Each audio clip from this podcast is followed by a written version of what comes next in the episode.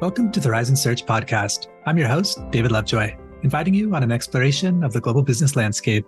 Join me as we discover insights from world class professionals. Simon Webster, thank you very much for coming on my podcast. It was a pleasure meeting you and speaking with you a bit. And could you please introduce yourself to our audience? Sure. Well, first of all, thank you for inviting me. Simon Webster, based in the UK. You can probably tell by the voice. Um, I did a search fund a long time ago. Was only the fifth person to do one in the world, and the first outside of the US. I was searched for three years, so it's quite a long search. In fact, let me go back a bit further. I took me six months to raise the money, three years to do the search, and then I was with the company for ten years, and then sold the business and stayed for another two, the CEO, before moving on. Since moving on, I've been trying to spread the word about search funds and that's going around the business schools, trying to mentor people, investing as well. And I now teach formally at London Business School, Judge Business School, and I'm an entrepreneur in residence at INSEAD. Okay, thank you very much for that that introduction. Very impressive background, and you look sprightly. So please don't take this the wrong way. But would you mind telling us about how long ago that that you did your research? If I do look sprightly, it's because there's lots of Vaseline on the lens or something. Yeah, sure, not at all. I did my MBA between 89 and 91, and it was at business school where I learnt about search funds from a guy called Rob Johnson, who had just started teaching. He was an entrepreneur um, from the US, had come to London and was having his first foray into teaching. And he said to me, you know, we, we got on well in the lecture class, and, and he said, Have you ever considered buying a business? And I thought, how on earth would I do that? You know, all the PE guys come in and say you've got to have experience of running a company, money behind you, and some industry experience. And you know, I wasn't sure what industry I was going to go into. Um, he gave me a, a, short case study of the very first two guys who did a search fund, Kirk Riedinger and Jamie Turner. And, and I read it and I thought, wow, this is really exciting. And after doing a bit more investigation, tracking some people down who had done it, decided to, to give it a go. And I thought, well, let's first of all see if I can raise some money because who knows if people this side of the Atlantic would actually be willing to back such a venture. Eventually found a few people that said yes, and then I thought, well, if I found two or three, I only need another seven or eight, and I'm, I got my fund, and then I'll get from there, really, David. What does that conversation look like? Because I understand it's still a little bit of a sell once you go outside the search fund ecosystem, but you're you said the fifth person in the world to do this. How do you start that conversation, and what does it look like? Well, funny enough, it, even for me, there were one or two people who had invested in search funds before. One was Bill Egan, who's a name that will be some people will recognise. Another was actually Bill Rob Johnson, who invested in the very first search fund. I think that I would describe it as two types of conversations. The first, for people who understand search funds, uh, they're very interested in who you are and what makes you think you can run a business, in essence. Whereas the second group, who are new to search funds, it's much more about what a search fund is and what are the attractions of the model and why you think it, you know, the model will work, which leaves far less time to talk about yourself and your background. And I think, you know, obviously I had no choice and had to go for majority, uh, probably 10, I think, out of the, my investors out of 12 were new to search funds. Looking back, I think it was a great test of the model or test of the individual, really because it takes a lot to sell it to someone who hasn't heard of the model, but is a really good grounding. Because let's face it, if you're going to be a CEO, you've got to be able to present yourself to sell, and you know anyone can persuade one person, but can you persuade another eleven or twelve people to invest? So yeah, that's the, the sort of process and the test. Okay. And what did the initial search look like when you're looking for companies? Were you industry focused, region agnostic? Well, I say region agnostic. UK was the region. I started off with some favored industries and tried to go down those. I think perhaps the difference between the UK and the US is our industries are much smaller. And so you hit the cul de sac a bit more quickly and have to backtrack and go down another industry. I, I still favor an industry approach because you spend an awful lot of time doing due diligence on an industry and mm. getting to know some something about it and be able to talk intelligently to vendors about their company. It's much better if you've got a grounding. So inevitably, in a relatively small market, you end up with a, a dual track. One would be opportunistic and brokers or friends, you know, whatever you're able to network, and the other would be the industry focused approach. Now, this is, I imagine, before the internet as we know it. In i mean i imagine you go to the library you speak to people. I was just curious how would you become knowledgeable about an industry so that you felt confident enough to talk to investors? Okay so if it's about the industry and approaching vendors it's important to do your research first but also you know don't try and be a smart ass because you, are definitely not going to know as much as as the person on the other side of the desk. Um, in the uk there were and i think still are some called keynote reports industry reports basically they're available in in most good libraries. So you, you track them down, you read them. Uh, frankly, when you're inside the industry, you of course know a lot more than is in that report. Right. It's a good starting point. Or you know, do some research from newspaper. In my day, it was probably more microfiche than anything else. But yeah, just to try and get behind the industry. Trade shows were very important as well, and telling people that you're looking in the whatever the industry is, and do they know of any contacts? Mm. Because yeah, it's unlikely they're going to know of someone who's got a business for sale.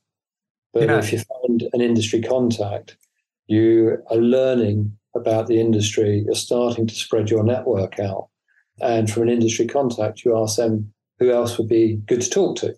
Mm. And you get two or three names if you can, and you go and talk to those and you say, Hi, Mike, David Lovejoy suggested I give you a call. Any chance you could spare me some time? Really interested in building a career in the, you know, fuzzy background industry. Please, can you, uh, you have clearly been there a long time. I'd love, you know, can you spare some time for someone who's sort of young and enthusiastic or whatever? I can't remember the words I use. You're natural. But definitely not. But, you know, you just try and try and build the relationship, get in, yeah. develop it a bit and yeah. learn a bit. And it's like the old adage, you know, of, a, of the consultant they start with one person like that, then by the time they're on number three or four, they're almost like an expert because yeah. they've had three or four different views. People tend to love talking about the industry they work in and what they do every day. So if you approach them the right way, you can get a lot of information. They're never going to give you anything proprietary. You're not asking for it. But it's, you know, you start to put those bits together and it means you can start to have intelligent conversations. Mm-hmm. All of that said, David, you know, for some of the brokered businesses. You know, the, the research you could do could be minimal in some areas. So frankly, you just turn up and just be straight with people. Did you have a sense at the time that you were the fifth in the world to start a search? And if so, did you have contact with some of the other searchers around the globe? Well, I went, I was fortunate enough to go to Columbia Business School on exchange when I was doing my MBA, and I did track down a couple of people. And basically, you know, I think only it was work in progress, I think, rather than finished. Um, but it was going in the right direction. And they were doing what I really wanted to do and aspired to doing, which was, you know, to be a an equity owning manager. I thought, you know, I've, I've sort of always wanted to do this. Well, oh my, I'd, I'd use the word before business school as, be, as you know, having my own company. So, you know, that's what I wanted to do. And when I suddenly presented, well, here's a way you can do it. Not only that, you've just spoken to you know two or three people who are actually running businesses as a result of this this process. Is it worth giving it a shot? And yeah, you know what a great thing to do. Do I think I can do it? I have probably exactly the same fears as everybody else. Loads of reservations. Unless you get started, you don't know, and it's better to sort of have loved and lost than never to have loved at all. Huh. So it's better to give it a go. Yeah. Um, if it doesn't work out, you know, even then, I think, you know, if it doesn't work out, I'll have learned a lot from the, the process. And at the time, I thought I would go back to doing what I was doing before, mm-hmm. which was basically selling computers for IBM. But in reality, you wouldn't because you learn a lot through the process. And I've seen an awful lot of people now who have gone through the search and haven't necessarily found a business, but have found the process really yeah, a great learning process. Obviously frustrating if you don't find a business, but a very good grounding and a good learning period, uh, process for something else. I would say I'm not a good searcher.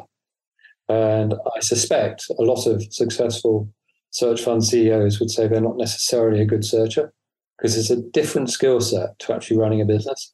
Now, what I love about the whole search fund system is it teaches you to be a more complete businessman because you have to look the different aspects. And as a CEO, you know, you're one minute you might be discussing finance operations the next hr the next you know you you move so in the same way you you know during the search it's often much more analytical But then you're when it comes to meeting vendors and doing a deal, it's much more about the soft skills in the process. So you know, it's it's teaching you all of those different things. Yeah. You don't strike me as someone who takes a lot of risk. Now, maybe my radar is off, but it seems like a little bit of a contradiction because basically you were going to Mars, like you were the fifth searcher in the world to do something like this. Were you apprehensive at the time? What made you like decide to take the plunge? Did you just have like professors that filled you with confidence or were you a completely different person then? Or is my radar just off and this is what a risk taking person looks like?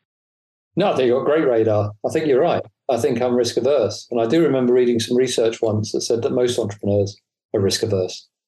I'd seen my father in his 50s get made redundant. He laid off, I think, in, in sure. North American speak. And, you know, I'd lived through some pretty harsh recessions in the UK. I realized that, you know, you can be really good, but if a company decides to reduce its headcount, it's going to reduce its headcount. Mm. And it was shifting a bit from a job for life, which was still pretty much the sort of mentality. You know, you didn't change jobs very often over in the UK. Um, you could see that that contract was breaking, and I really wanted to be in control of my own destiny.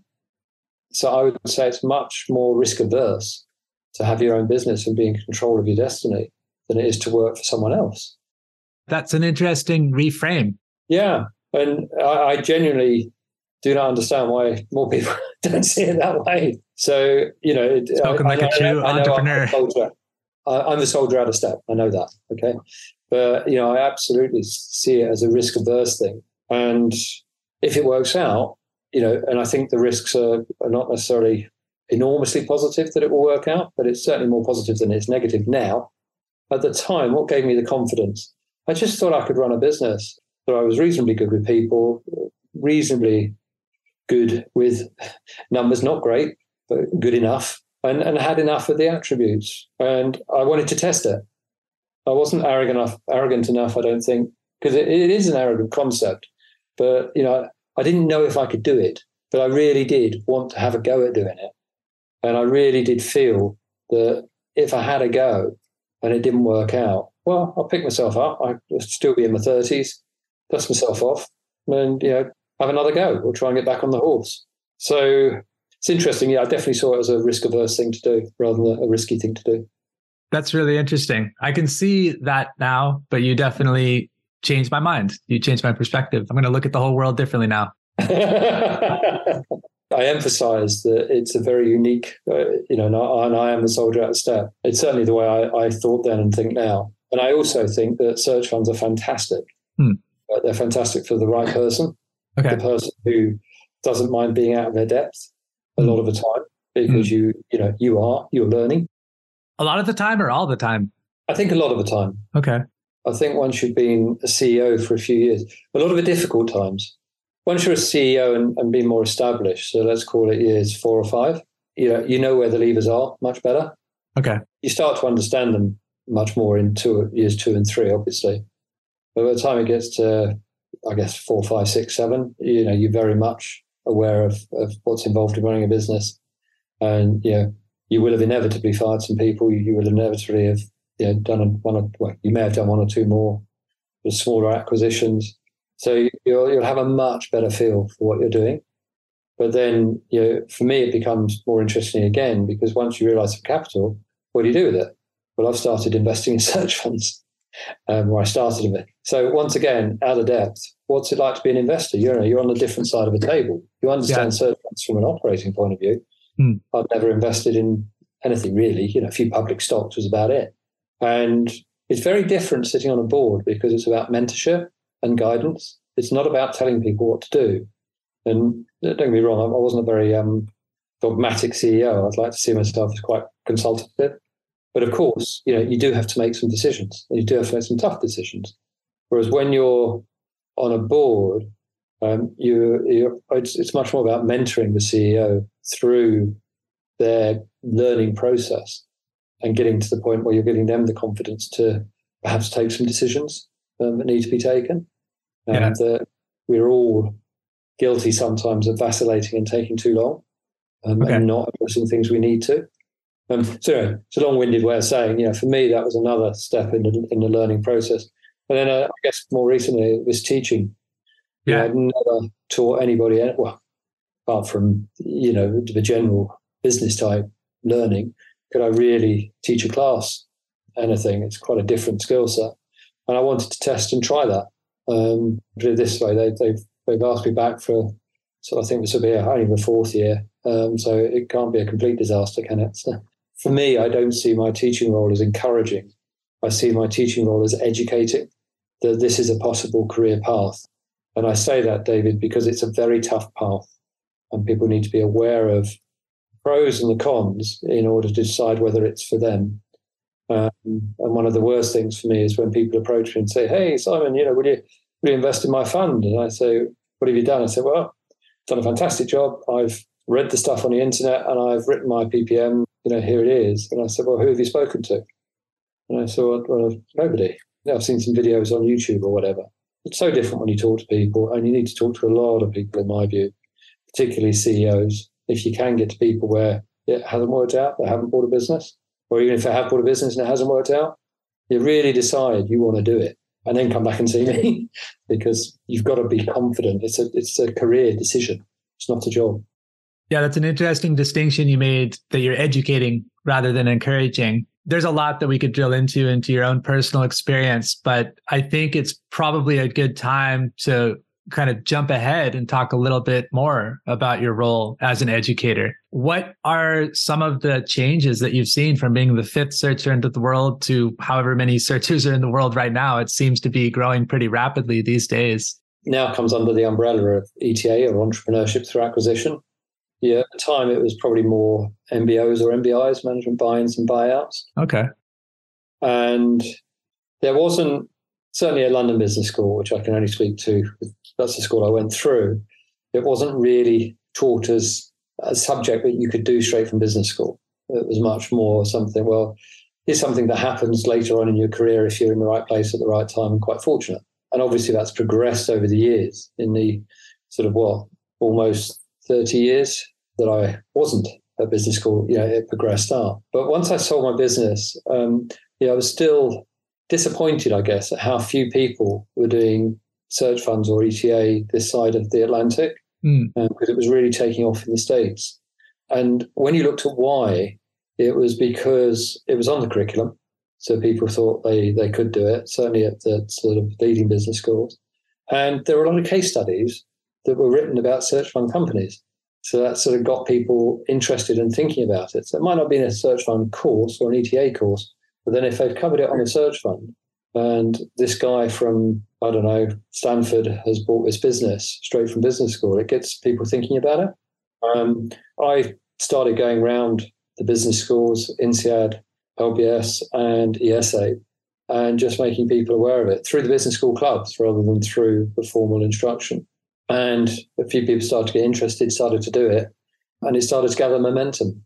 And the IESE search fund course on, if you're familiar with Peter Kelly, who yep, was Stanford earlier earlier than me. oh, really? Uh, he now teaches at Stanford, and he came over and started teaching at uh, IESE. There was a guy called Timothy Bovard who taught um, their equivalent of an ETA type course at INSEAD, and now Ivana has taken that over and is, is more focused on search funds. And obviously, LBS and Judge Business School, where I teach now, decided that they wanted to put it on the curriculum as well um, at Oxford. So it's sort of it's definitely out there now. We've seen the numbers go up very significantly as a result. Okay.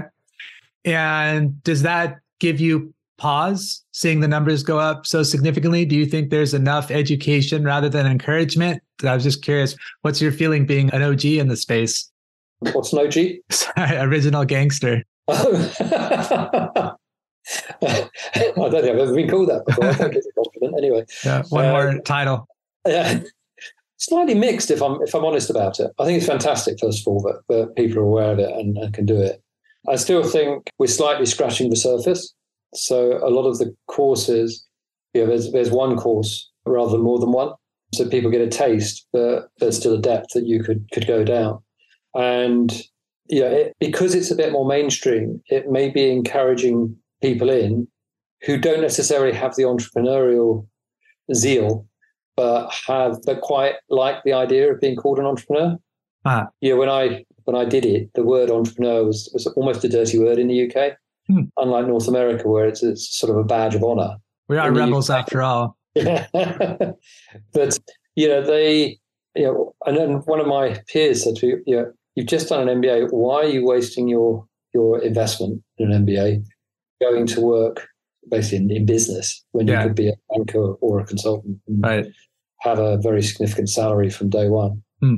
And for me, it was, well, that's what I want to do. I want to build mm. a business. Mm. And that that needs to be the real driver behind people who want to go down this route rather than you know, all the financial rewards of potentially yeah, having a, a big capital win or I want to be called an entrepreneur because you've got these successful entrepreneurs out there and I want to be like them.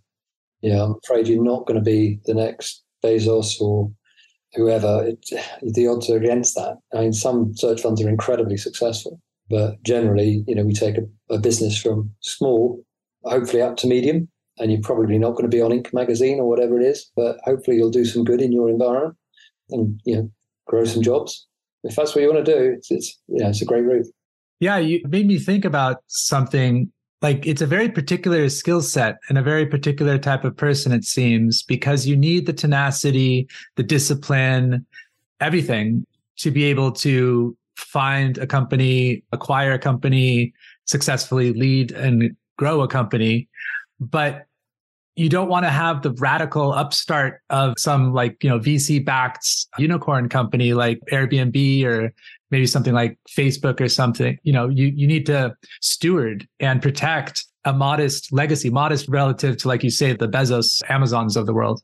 It's an interesting like niche, it seems. Do you see that as well? And and like, do you have any thoughts on that? Yeah, you picked up a really good point there. You know, I, think you've got to be a bit of a chameleon as a search fund CEO, in my view, because when you go in on day one, you're going to somebody else's culture mm. and somebody else's business. Now, the whole idea is you're buying a successful company that's doing the right things. So you don't necessarily have to make some big decisions to change things. So, you know, it gives you the chance to learn what hopefully is a reasonably good culture or a very good culture and a very good business. But as you get to learn both the business and the people, there are changes that you want to make. And there are things that you will do. And it's like what I said, you know, when you really know what you're doing you'll look back and you'll realize that actually you've made some fundamental decisions that have changed things quite radically. Hmm. Hopefully, built on what's been there rather than done something completely new.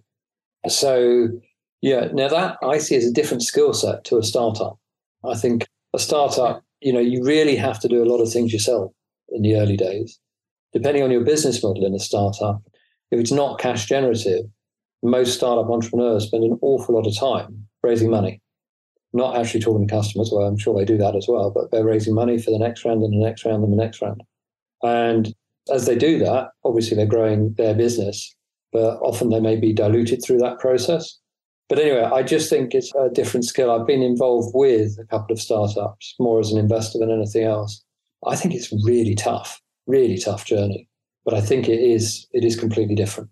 In the same way, by the way, I've done a couple of turnarounds and I'm pleased to say they've worked out well but they were a lot of hard work and a very different skill set because on day one, you're having to make operational decisions and financial decisions. Hmm. And if you've got some experience to draw from, that's fine. And if you've got, you know, the, the difficult people decisions to make on day one, you know, often you'll have planned them before, but that's fine.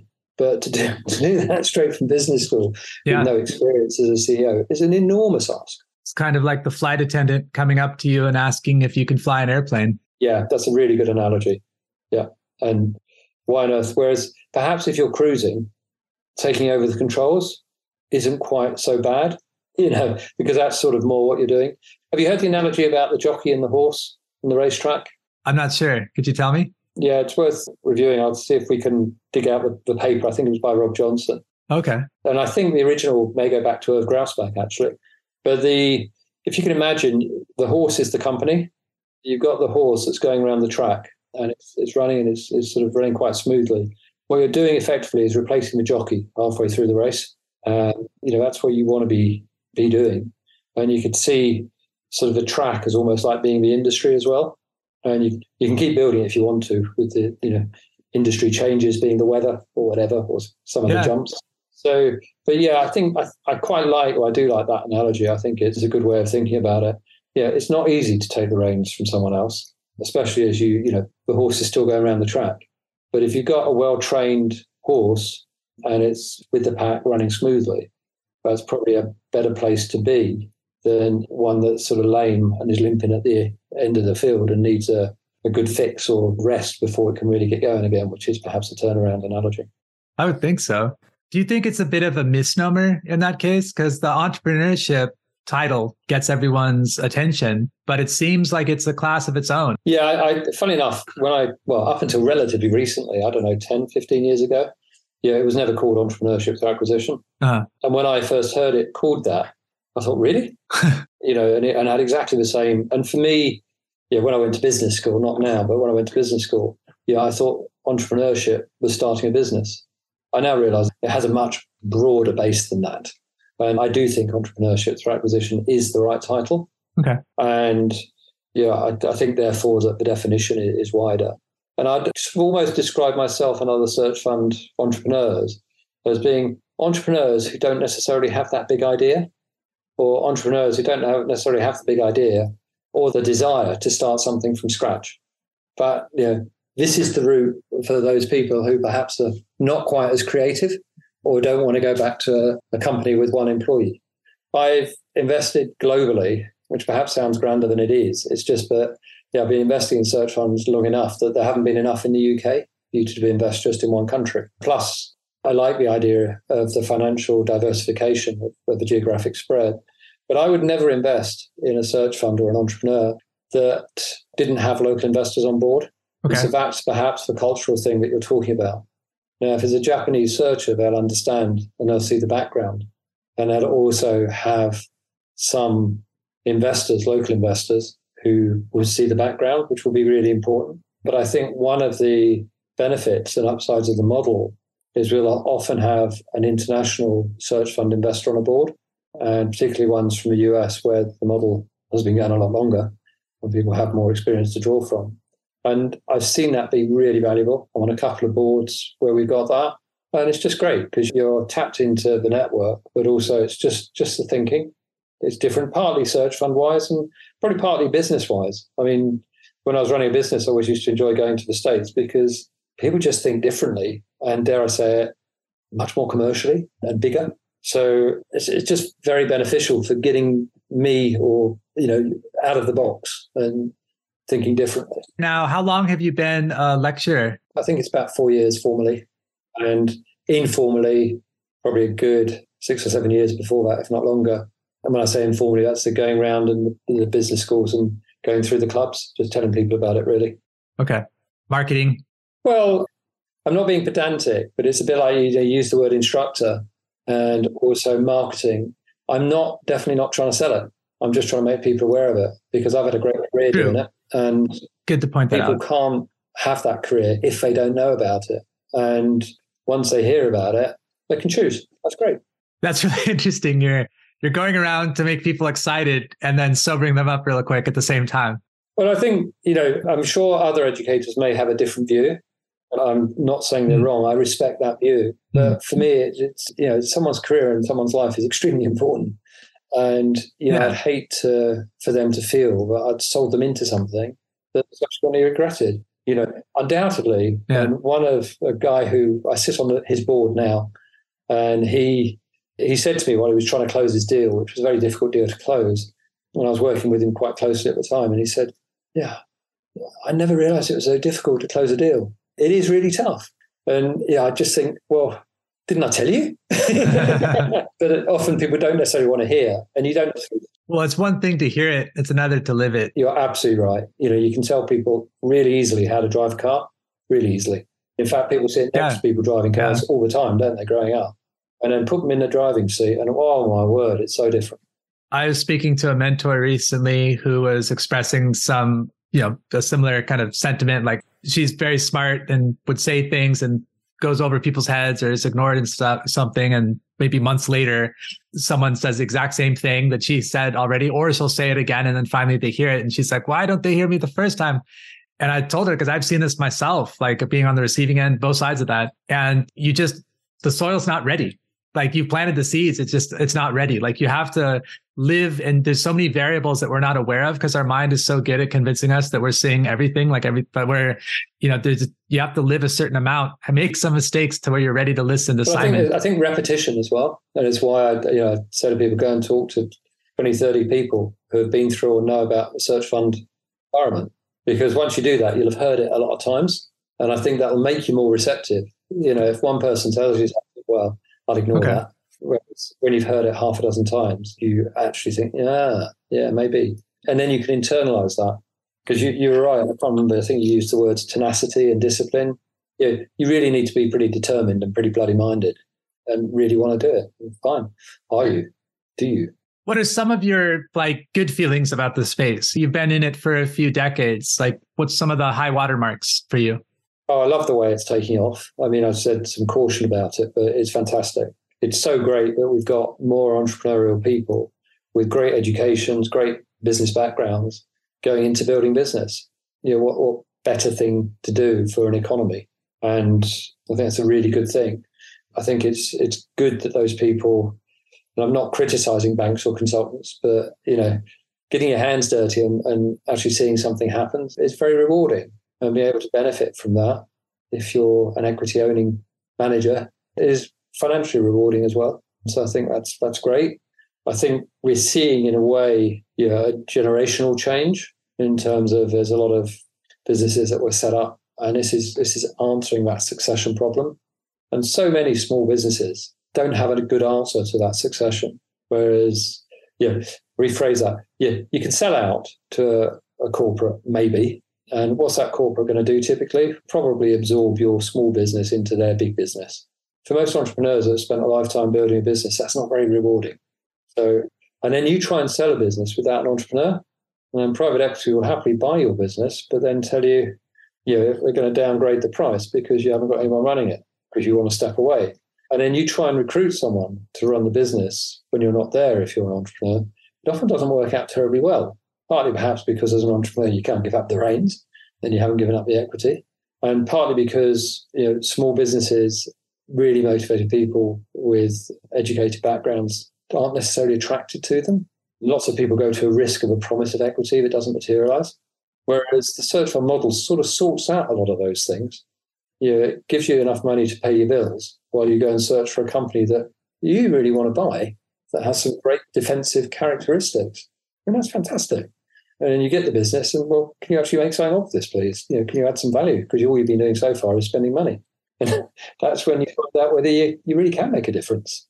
It really is a series of S curves, like each transformation metamorphosis throughout as you're in the search phase, uh, raising your search capital, getting your search capital, finding a company, closing the deal, you know, taking the reins, running it, growing it, maybe doing roll ups or tuck ins here or there. And then, of course, the whole the selling phase is often not talked about, but I'm sure that's a whole other subject unto itself. Yeah, and I think like your your analogy of the S curve, but often you'll have a googly thrown in.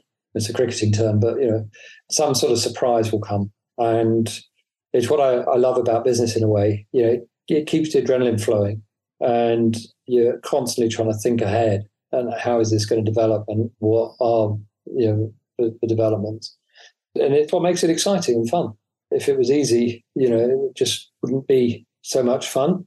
So i used to think david all businesses sort of ended up well successful businesses you know had this nice smooth curve going one way. Mine yeah. didn't go like that. You know i had plenty of bumps along the road. So it's a bit like a roller coaster. Actually get behind a lot of businesses. They're a bit of a roller coaster too. And I've seen some research that suggests that a lot of search fund businesses can have some difficult early days.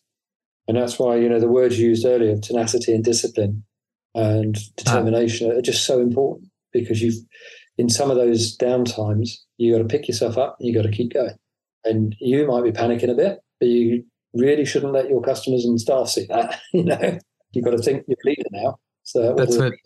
And if you, you know, if you're not sure, that's what your board is about. You know, you talk it through with them. They're never going to do it for you, and don't expect that. But they'll perhaps give you some ideas, suggestions, thoughts to give you the confidence to go and do it yourself. Well, Simon Webster, you've given us a lot to think about. That was a really interesting look back at the growth of search funds around the world. Is there anything that we didn't touch on that you want to make sure that you highlight? I think, I mean, there's an awful lot that could be covered, of course, but I think the choosing the right business and in the right industry is phenomenally important for how enjoyable the journey is for both the entrepreneur and the investors. And I don't just mean financially rewarding, you know, I just mean enjoyable. Because if you get it right, and a lot of those characteristics are known, the, the typical characteristics, you spend your time building a business as a, as a CEO rather than you know fighting wars, really. I, you want a business with high recurring income yeah. so that you can be confident you're going to pay the salaries and you know that doesn't worry you on a, on a Monday morning. Okay. Well, thank you very much for speaking with us. it's really interesting talking to you. If people want to contact you, do you want to direct them anywhere? Yeah, probably via LinkedIn.